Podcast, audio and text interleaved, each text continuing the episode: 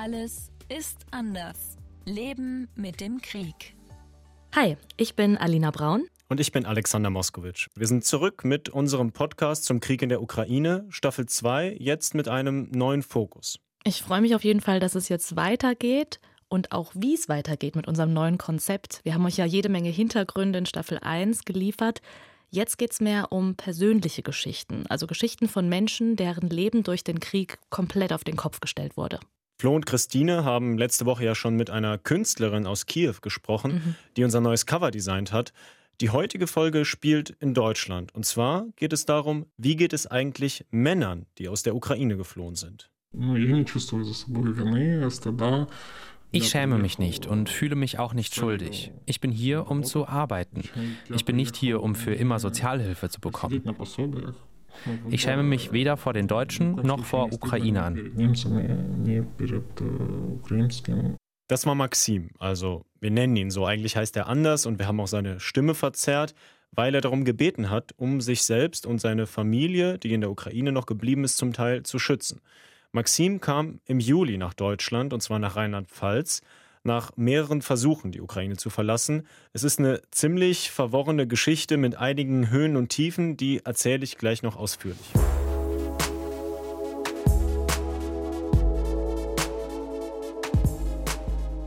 Wahnsinn, dass er da so offen mit dir drüber gesprochen hat, weil ich habe da wirklich ganz andere Erfahrungen gemacht. Ich habe so einen großen Aha-Moment bei einem Dreh im Frühjahr. Da ging es um ein Hotel, in dem ganz viele ukrainische Geflüchtete aufgenommen wurden. Und ich bin davon ausgegangen, dass da nur Frauen und Kinder sein werden bei diesem Dreh. Aber es waren auch Männer aus der Ukraine da und dann wurde mir direkt erklärt, warum diese Männer legal ausreisen durften. Also zum Beispiel, weil sie Kinder mit Behinderung haben.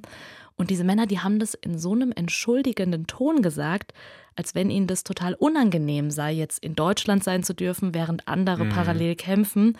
Und die wollten dann auch gar nichts vor der Kamera sagen, die Männer. Also das war wirklich so, als wenn sie sich unsichtbar machen wollten. Ganz merkwürdig. Ich habe ähnliche Erfahrungen gemacht. Also ich habe auch einige Männer schon aus der Ukraine kennengelernt und habe mit denen aber jetzt auch nicht über das Thema gesprochen, mhm. aber habe gemerkt, dass die einfach viel weniger erzählt haben. Also ich habe auch mit vielen Frauen darüber gesprochen aus der Ukraine und die, aus denen ist es so richtig rausgesprudelt, ja, zum Teil ihre ganze Geschichte, die wollten das teilen, weil die zum Teil wahrscheinlich auch traumatisiert waren. Aber bei Männern war das anders und ich habe dann trotzdem Geschichten gehört von anderen, dass zum Beispiel Männer in Kofferraum rausgeschmuggelt wurden aus der Ukraine, dass andere mit dem Auto monatelang über Russland und dann die Balkanroute nach Deutschland gekommen sind. Was ich aber noch spannender fand, das hat mir Maxim gesagt, dass er mit seinen Freunden aus der Ukraine, die auch geflohen sind, nicht darüber spricht. Das ist unangemessen zu fragen, wie man rausgekommen ist, weil man wird entweder nicht die ganze Geschichte hören oder nicht die Wahrheit, denn viele wollen nicht darüber reden. Ja, aber Maxim hat dann ja doch mit dir darüber gesprochen und da bin ich auch sehr froh drüber, weil wir waren uns ja beide einig, dass es eine spannende Perspektive ist, die wir sehr gerne ja, hier absolut, im Podcast ja. mal zeigen wollen. Und wir haben wirklich so lange gesucht und niemanden gefunden, der mit uns auch vor einem Mikro sprechen wollte. Und ja, du hast es dann doch geschafft. Ähm, vielleicht kannst du noch mal erzählen, wie das so ablief. Ich habe eine längere Nachricht verfasst auf Russisch, wer ich bin, was ich mache, dass ich diese Geschichte gerne erzählen würde von einem Mann, der aus der Ukraine geflohen ist und eben auch seine Perspektive mal wirklich beleuchten will und ihm eine Stimme geben will. Und dann habe ich meine Cousine aus der Ukraine, die ja auch geflohen ist, vor vielen Monaten gefragt, ob die das noch auf Ukrainisch übersetzt. Ne? Und dann habe ich das abgeschickt, einfach wie so eine Art Sammelnachricht. Meistens bei so Sammelmails kriegt man ja keine Antwort, deswegen hatte ich da nicht so große Hoffnung. Aber da hat sich dann tatsächlich ein Mann gemeldet bei Telegram aus so einer regionalen Flüchtlingsgruppe, wo es sonst Tipps gibt, wie man sich helfen kann, was es für bürokratische Hürden gibt, was es für Lösungen gibt. Der hat sich dann gemeldet und ja, mit dem habe ich dann angefangen zu schreiben und das war eben Maxim. Maxim ist so um die 30, er wollte sein genaues Alter nicht im Podcast hören dann. Er ist verheiratet und äh, lebt mit seiner Frau eben seit Ende Juli in einer Stadt in Rheinland-Pfalz. Und ja, bis er dann aber eben hier war, das war eine ziemliche Odyssee für ihn eigentlich. Und ihr habt euch ja auch persönlich getroffen zu diesem Gespräch, zu diesem Interview. Was war das so für ein Typ? Also wie würdest du ihn beschreiben? Ich würde sagen, Maxim ist ein ziemlich unauffälliger Typ eigentlich. Das beschreibt es am besten. Als ich ihn dann so getroffen habe, habe ich ihn auch erstmal gar nicht gesehen, weil er so am Rand stand von der Straße, wo wir uns verabredet hatten. Er hatte so ein Kapuzenpulli, so ein Hoodie an, mhm. hatte die Kapuze auch über den Kopf gezogen und hatte eine Jogginghose an und Sportschuhe in so grau-schwarztönen, also wirklich unauffällig.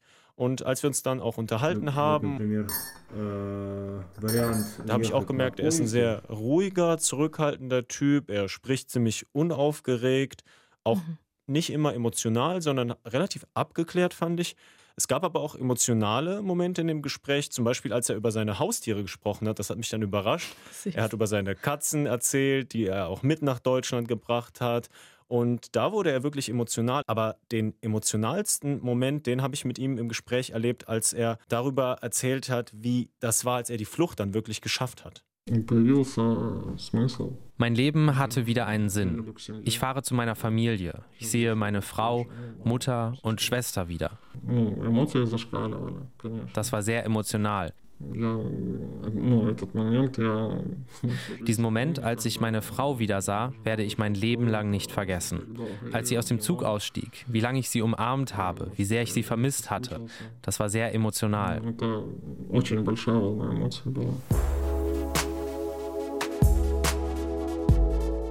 Ich muss dich jetzt natürlich fragen, Alex, wie du dir überhaupt sicher sein kannst, dass diese Geschichte von Maxims Ausreise auch stimmt. Also du musst es ja auch gegenchecken. Mhm. Wie konntest du das überhaupt machen? Ja, das ist dann der Unterschied äh, zu dem, wenn ich mich einfach mit jemandem unterhalte und wenn ich das eben für meinen Job mache. Ich genau. muss es überprüfen. Und ja, das habe ich Maxim dann auch erklärt, dass das eben meine Pflicht ist, dass ich ihm natürlich irgendwie glauben möchte, aber ich muss auch Beweise dafür sehen. Und dann hat er mir auch zu dem Treffen, darum habe ich ihn gebeten, im Prinzip Beweisstücke mitgebracht. Er hat mhm. dann auf seinem Handy, hat er mir Fotos gezeigt von dieser Ausreise. Er hat mir seinen Pass gezeigt, da war ein Stempel drin, wann er die Grenze, von der ich gleich dann noch erzähle, überquert hat. Und im Prinzip konnte er mir alle seine Schritte oder fast alle, muss ich sagen, nachweisen und sogar im Nachhinein, nach dem Treffen, hat er mir dann noch andere Dokumente bei Telegram dann geschickt und ich konnte das dann alles sozusagen überprüfen, soweit es eben ging. Gleich gibt es dann also die Details von Maxims Ausreise und auch den gescheiterten Ausreiseversuchen. Aber damit euch nochmal bewusst ist, warum das mit der Ausreise aus der Ukraine für Männer dort gar nicht so leicht ist, habe ich ein paar Infos zusammen recherchiert.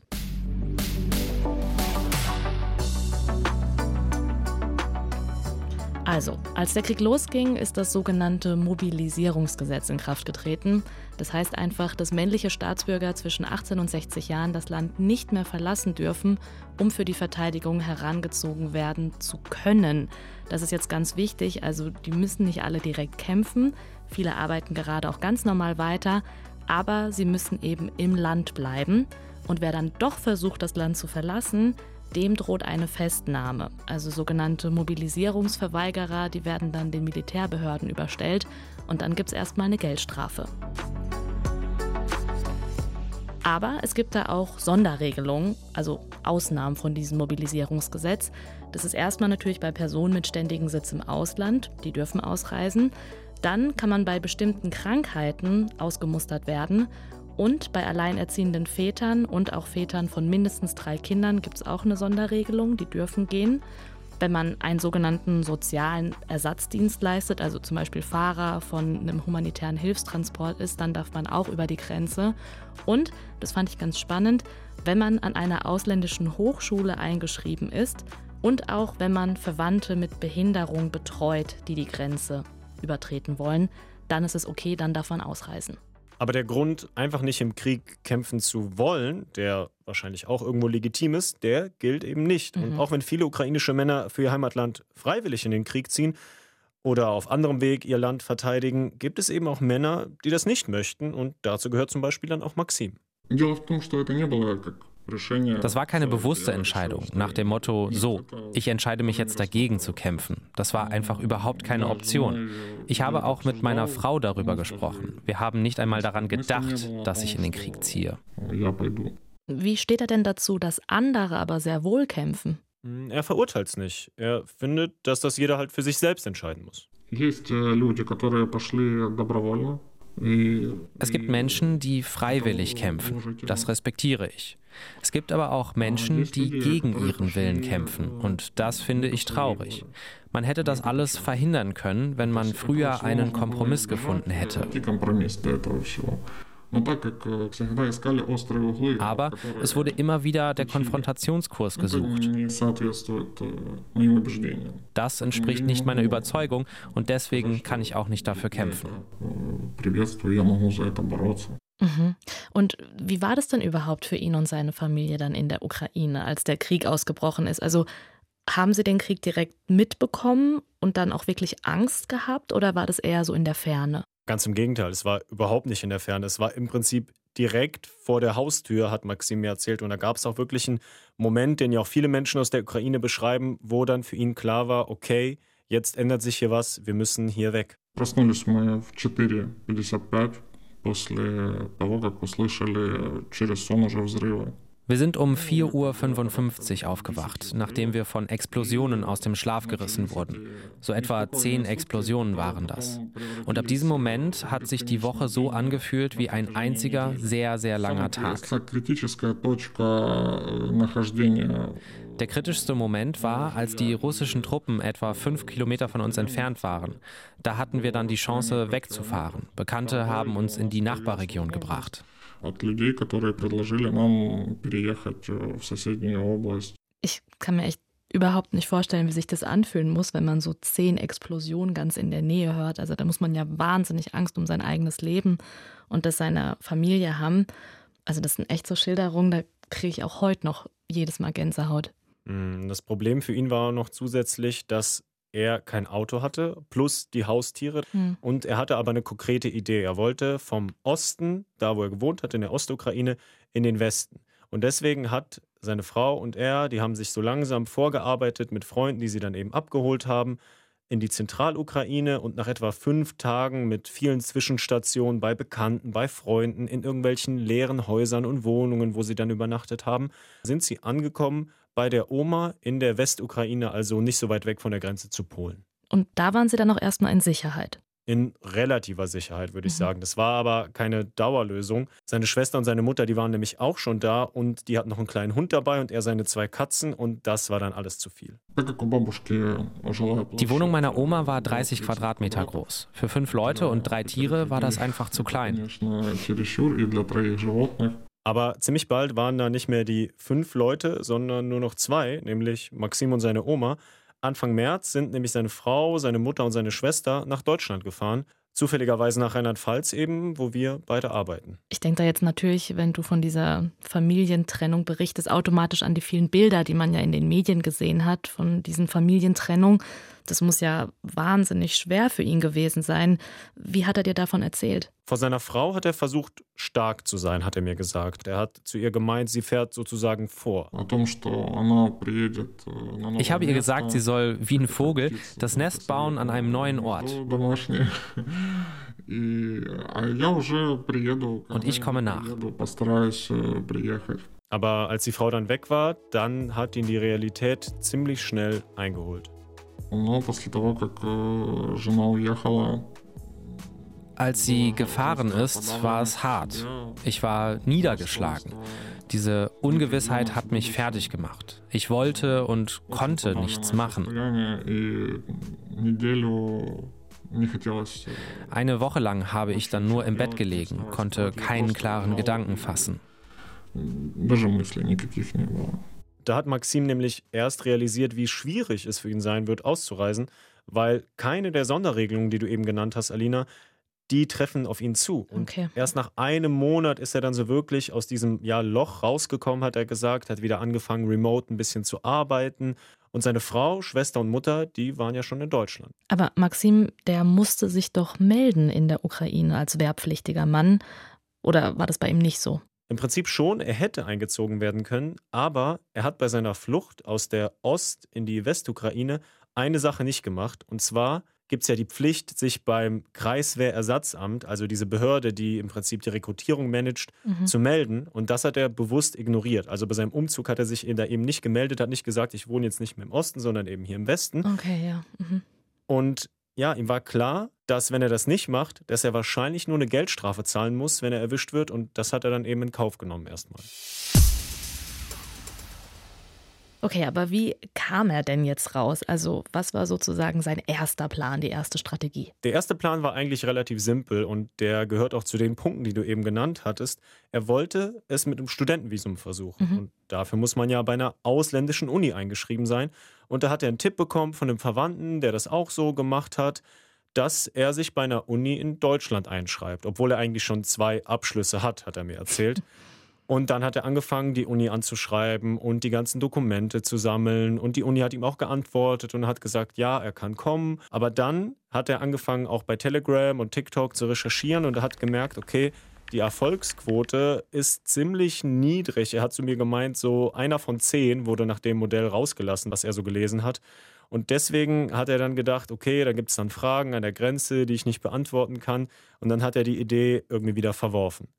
Dann hat ihn ein anderer Freund angerufen und hat erzählt, dass es eine Uni in Polen gibt, die das erste Semester auf Ukrainisch macht. Und das ist dann viel authentischer im Prinzip. Und das hat er dann auch versucht. Er hat Kontakt zu dieser Uni in Polen aufgenommen. Die hat gesagt, kein Problem. Hier ist der Vertrag, der Uni-Vertrag sozusagen. Er hat diesen Vertrag schon unterschrieben, hat sogar ein bisschen Geld überwiesen und wollte schon im Prinzip fast ausreisen, aber dann gab es nochmal eine Wendung und hat sich eine andere Option eröffnet.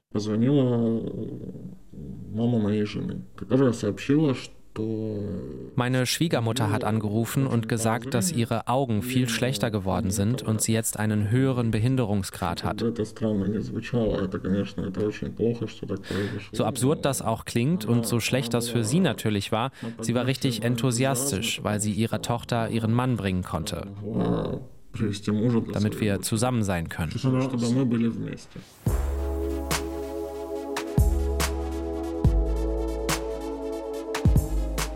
Dann ist er also mit seiner Schwiegermutter an die Grenze zu Polen gefahren, als ihre Begleitperson, weil dann hätte er ausreisen dürfen. Okay. Und beim ersten Versuch hat es aber nicht geklappt. Die haben dann alle Papiere vorgezeigt, aber die Grenzmenschen haben dann gesagt, nee, da fehlt was, da ist irgendwie nicht das Original und so weiter. Auf jeden Fall. Ärgerlich. Und ja, dieser Versuch ist dann erstmal gescheitert für ihn. Dann gab es aber einen neuen Versuch, ein paar Tage später. Die haben dann die Dokumente, die sie nicht hatten, besorgt und alles nochmal safe gemacht und sind dann an eine andere Grenze gefahren, um irgendwie nochmal dann andere Grenzmenschen zu haben. Und das war an der Grenze zu Rumänien, also einige Stunden von dem Ort, wo sie eigentlich waren, in der Westukraine. Und die kamen dann an, ja, das war schon später Abend und nach langen Diskussionen hat es dann endlich geklappt, dass er als ihre Begleitperson mit ihr zusammen ausreisen durfte. Ja, wir waren von halb elf bis Mitternacht an der Grenze und durften dann kurz nach Mitternacht über die Grenze. Das war mein Geburtstag. Ich habe mich gefreut. Ich hatte es hinter mir. Also er kam dann über Rumänien irgendwann dann in Österreich an, wo er sich mit seiner Frau verabredet hatte. Die ist ihm im Prinzip entgegengefahren. Und er war einfach mega glücklich, hat er mir erzählt. Oh. Er hat Fotos gezeigt von ihm und seiner Frau und ich konnte da schon echt spüren, dass ihn das wirklich gerührt hat, dass er sich total darauf gefreut hatte. Doch noch so ein kleines Happy Ending. Ähm, was war denn mit der Schwiegermutter? Also die war ja auch dabei bei der Ausreise. Ist die dann in Deutschland geblieben? Nee, die Schwiegermutter, obwohl wir ja gehört haben, die hatte wirklich Probleme mit den Augen, nur noch ganz wenig Sehkraft, die ist nur bis Österreich mit, um ihre Tochter dann auch mal zu sehen. Aber die ist im Prinzip am nächsten Tag direkt wieder zurück. Also die hat gesagt, die will in der Ukraine bleiben, weil sie dort einfach gerne lebt und arbeitet, trotz Krieg. Und das hat sie eben nur gemacht, um ihre Tochter glücklich zu machen. Das war ja schon so eine Art Grauzone, die Maxim da genutzt hat, um dann letztendlich nach Deutschland kommen zu können. Also eine Art Schlupfloch. Weil er hat ja angegeben in seinen Dokumenten, dass er die Begleitperson der Schwiegermutter sein wird. Und die ist dann noch nicht mal in Deutschland geblieben. Das stimmt, aber es war ihm sehr wichtig, und das hat er in dem Interview auch immer wieder gesagt, dass es eben ein legaler Ausreisegrund war und er auch alle legalen Papiere dafür gesammelt hatte. Sie hatte ja wirklich diesen Behinderungsgrad. Und es hätte ja auch andere Möglichkeiten, illegale Möglichkeiten gegeben, die hat er nicht genutzt. Mhm. Ja, ich habe ja, während du mit Maxim gesprochen hast, viel zu diesem Thema recherchiert und auch mitbekommen, dass es eben Männer gibt, die mit gefälschten Dokumenten nach Deutschland kommen. Also ich habe da mit dem BAMF telefoniert, dem Bundesamt für Migration und Flüchtlinge, mit einem von der Pressestelle, und der hat mir direkt gesagt, das BAMF wisse natürlich, dass es da schmutzige Geschäfte gibt bei den Grenzübertritten. Also die deutschen Behörden, die haben das eindeutig auf dem Schirm. Hast du Maxim denn gefragt, ob er drüber nachgedacht hatte, sich vielleicht gefälschte Papiere zu besorgen? Er hat gemeint, er hat sich diese Lösung angeschaut und auch viel darüber gelesen, aber im Prinzip sich gefälschte Dokumente zu beschaffen, das war für ihn gar keine Option aus zwei Gründen. Der erste war, das Risiko war ihm einfach zu groß, erwischt zu werden oder irgendwie auf eine Abzocke reinzufallen mhm. und dann ohne Geld und ohne Ausreise dazusitzen.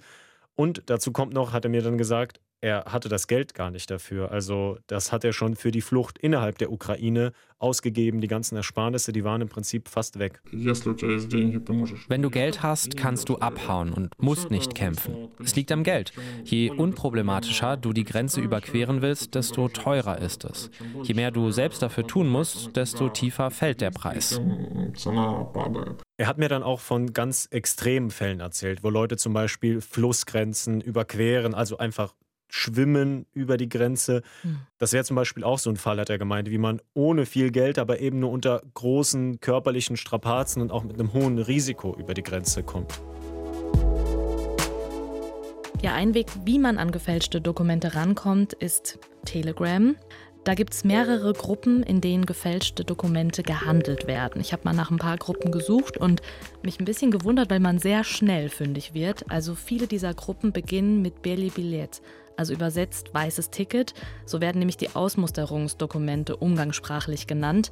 Und eine dieser Gruppen zum Beispiel hatte 15.000 Mitglieder. Von diesen Gruppen hat mir Maxim auch erzählt und hat mir die auch auf seinem Handy gezeigt und später auch Links dazu geschickt bei Telegram. Also da wird ja auch ganz unverblümt über Preise gesprochen, wie viel Voll. das kosten soll. Ja, genau, so habe ich es auch gesehen. Da wurde zum Beispiel angeboten, eine offizielle Ausreise mit gefälschten Begleitdokumenten für umgerechnet so 1200 bis 2400 Euro. Und da geht es dann um ganz unterschiedliche Dokumente. Also zum Beispiel werden Bestätigungen über einen Behinderungsgrad ausgestellt für einen selbst oder auch für Verwandte. Maxim selbst hat mir auch berichtet, dass wenn man zum Beispiel nur zwei Kinder hat, wird einem ein drittes sozusagen dazugeschrieben. Mhm. Also die Dokumente dafür ausgestellt, dass man eben drei Kinder hat und dann darf man ja ausreisen. Da sind echt die unterschiedlichsten Fälschungen auf dem Markt. Alina, wenn du da mit dem BAMF telefoniert hast und die wissen, dass es illegale Ausreisen gibt aus der Ukraine, wie geht man denn damit um, wenn diese Menschen nach Deutschland einreisen? Wird das dann irgendwie überprüft oder spielt das eine Rolle eigentlich? Das fand ich ganz spannend, was der Pressesprecher mir da gesagt hat. Er hat nämlich wörtlich gemeint, wenn jemand illegal aus einem Land ausreist, heißt das noch lange nicht, dass er sich illegal in einem anderen Land aufhält. Also er hat gemeint, dass das nicht kontrolliert wird und auch gar kein Unterschied gemacht wird, ob jemand legal oder illegal aus der Ukraine kam. Das heißt, die Ausreisedokumente werden nicht nochmal gegengecheckt. Naja klar, also man muss schon vorweisen, dass man die ukrainische Staatsbürgerschaft hat, aber eben nicht, wie genau man jetzt ausgereist ist aus der Ukraine und hier eingereist ist. Das muss man nicht belegen und das hat ähm, einen rechtlichen Hintergrund. Anfang März hat die Europäische Union die Massenzustromrichtlinie beschlossen. Also dadurch haben Geflüchtete aus der Ukraine in Europa automatisch ein Aufenthaltsrecht und auch Zugang zu Arbeit, Bildung, Sozialleistungen und medizinischer Versorgung. Und das alles eben komplett ohne Asylverfahren. Und das ist auch der Grund, warum da jetzt nicht im Detail die ganzen Dokumente kontrolliert werden, wie bei anderen Asylsuchenden. Das heißt, alle Männer, die aus der Ukraine kommen, kriegen im Prinzip die gleichen Möglichkeiten und Rechte hier in Deutschland, ganz egal, ob sie jetzt legal oder illegal aus der Ukraine rauskamen. Genau, ganz genau. Und das jetzt erstmal für drei Jahre. Also so lange gilt diese Massenzustromrichtlinie. Wie es danach okay. weitergeht, ja, das ist jetzt die große Frage. Das weiß niemand. Hängt natürlich stark davon ab, wie lange der Krieg noch geht. Und sagen wir mal, der Krieg wäre in drei Jahren vorbei, aber die ukrainischen Männer sind immer noch in Deutschland. Was würde dann passieren? Ja, dann wäre dieser befristete Schutz vorbei und dann würde es wie sonst auch eine Prüfung in einem regulären Asylverfahren geben. Und dann gilt eine Nachweispflicht, dass man überhaupt Anspruch auf Asyl hat. Und ja, das große Ding ist, Kriegsdienstverweigerer haben im Migrationsrecht eben nicht automatisch Anspruch auf Asyl. Okay, dann müssten einige Männer vielleicht sogar zurück in die Ukraine. Ja, also das könnte tatsächlich so passieren. Das hat mir das BAMF bestätigt. Aber dieser Vertreter des BAMF, der hat auch gesagt, dass es im Nachhinein wahrscheinlich nicht mehr zu kontrollieren sei, was da so an Fälschung dabei war und was nicht, weil die mittlerweile so täuschend echt seien. Also er hat zu mir gesagt, die meisten Grenzbeamten, die würden da gar keinen Unterschied erkennen. Ich habe mir vom BAMF dann auch mal ganz aktuelle Zahlen geben lassen. Die sind von November 2022. Insgesamt sind da so etwas über eine Million Menschen aus der Ukraine seit Kriegsausbruch nach Deutschland geflüchtet. Und 37 Prozent von den allen sind männlich. Bei Kindern und Jugendlichen, da ist das Verhältnis männlich-weiblich noch so 50-50.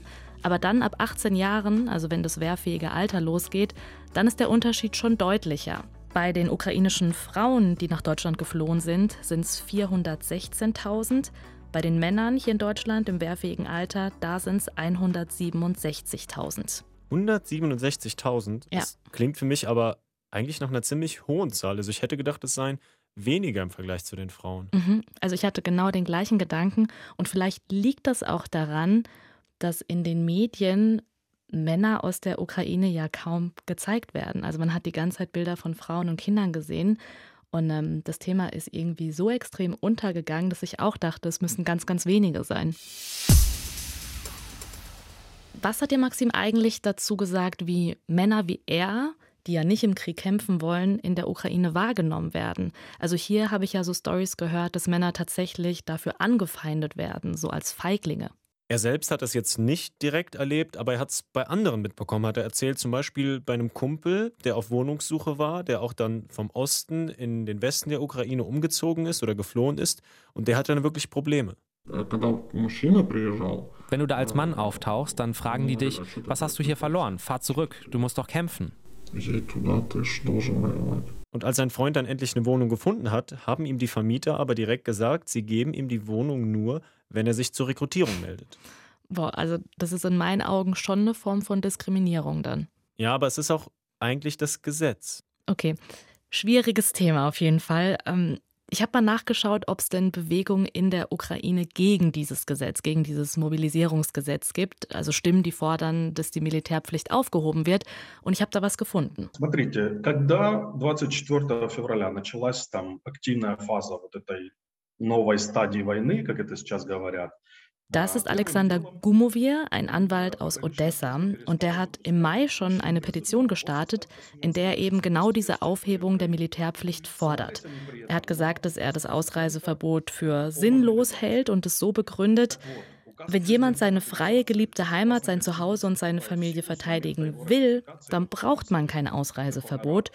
Und er hat dann auch bestätigt, was wir eben ja schon besprochen haben, dass dieses Verbot zu Korruption führe. Und er hat auch gesagt, dass er als Anwalt da täglich angefragt wird, was für Schlupflöcher es so gibt, um dann doch rauszukommen. Und ja, dass da eben auch sehr viel Bestechung gerade läuft. Jetzt im Moment gilt das Ausreiseverbot für Männer im wehrpflichtigen Alter ja noch. Also diese Petition war anscheinend nicht erfolgreich Naja, sie hat zumindest für sehr viel Aufmerksamkeit gesorgt. Also laut ukrainischem Gesetz, das wusste ich vorher auch nicht, muss sich der Staatspräsident mit einer Petition befassen, wenn sie innerhalb von drei Monaten mindestens 25.000 Unterschriften sammelt. Und das war okay. hier genau der Fall. Also es gab dann 27.000 Menschen, die in dem Zeitraum unterschrieben haben. Und deswegen hat sich Zelensky auch dazu geäußert. У нас є відповідний час розглядати ту чи іншу Initiative, aber bo tu Petition. Ja, er hat da ziemlich äh, kritisch reagiert und gefragt, ob sich diese Petition auch an die Eltern der Soldaten richtet, die bei der Verteidigung des Vaterlandes ihr Leben verloren hätten. Und er hat dann auch ein offizielles Antwortschreiben auf diese Petition geschrieben und da hat Zelensky erklärt, warum aus seiner Sicht dieses Ausreiseverbot rechtlich okay ist. Also er spricht da von einem Kriegsausnahmezustand, in dem es laut ukrainischer Verfassung in Ordnung sei, die Freiheiten des Einzelnen für die Sicherheit aller zu beschneiden.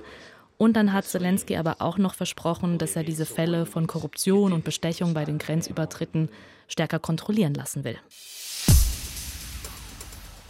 Zurück jetzt zu unserer Hauptperson, zu Maxim, wie wir ihn ja nennen der es nach mehreren Anläufen endlich nach Deutschland geschafft hat, zu seiner Frau. Wie sieht genau. denn sein Leben jetzt hier so aus? Was hat er für Perspektiven? Also noch ist sein Leben relativ monoton, würde ich sagen. Er hat keinen Job, weil er eben noch nicht arbeiten darf. Ihm fehlen noch Dokumente, die Arbeitserlaubnis. Er hat aber schon so ein paar Pläne, die sind relativ vage noch. Er könnte sich vorstellen, was im Social-Media-Bereich zu machen als Content-Creator. Mhm. Wenn das nicht klappt, kann er aber auch was mit seinen Händen machen, hat er gesagt. Elektriker zum Beispiel, da hätte er Talent, hat er gesagt. Und als ich ihn dann gefragt habe, was so sein Plan langfristig sei, da hat er gesagt, dass sich seine Einstellung, was langfristige Pläne angeht, seit dem Krieg und seiner Flucht komplett geändert hätte. Wie sich jetzt in der Praxis zeigt, jetzt in dieser Zeit, ist es nicht das Beste, langfristige Pläne zu machen. Man ist dann nur enttäuscht, dass es nicht geklappt hat. Besonders dieses Jahr hat mich das gelehrt, nur für heute zu leben, sich darüber zu freuen, was jetzt ist. Das hält einem einfach so radikal vor Augen, wie schnell sich das Leben plötzlich verändern kann, dass man eigentlich nicht so wirklich planen kann. Und ich muss auch sagen, ich finde es total verrückt, weil du und Maxim, ihr seid ja so ungefähr im ähnlichen Alter. Und mhm. wo man in welchem Land, in welche Situation reingeboren wird, das ist ja wie eine Lotterie. Also das heißt, du hättest auch in seiner Situation sein können. Als du mit ihm gesprochen hast, wie war das denn für dich? Ging dir auch solche Gedanken, Gefühle durch den Kopf oder gar nicht? Mm, ja, voll, doch. Ich habe wirklich gedacht, okay, was hätte ich in der Situation zum Beispiel getan? Und ist man dann sozusagen Mitläufer, wenn man dann kämpft, mhm. oder ist man irgendwie Verräter, wenn man das Land verlässt? Und ich habe dann auch gemerkt, er hat wirklich diesen ganz, ganz starken Wunsch gehabt, zu seiner Familie zu kommen. Sonst hätte er, glaube ich, diese ganzen Versuche nicht gemacht. Und ich weiß nicht, ob jeder dafür die Kraft auch gehabt hätte.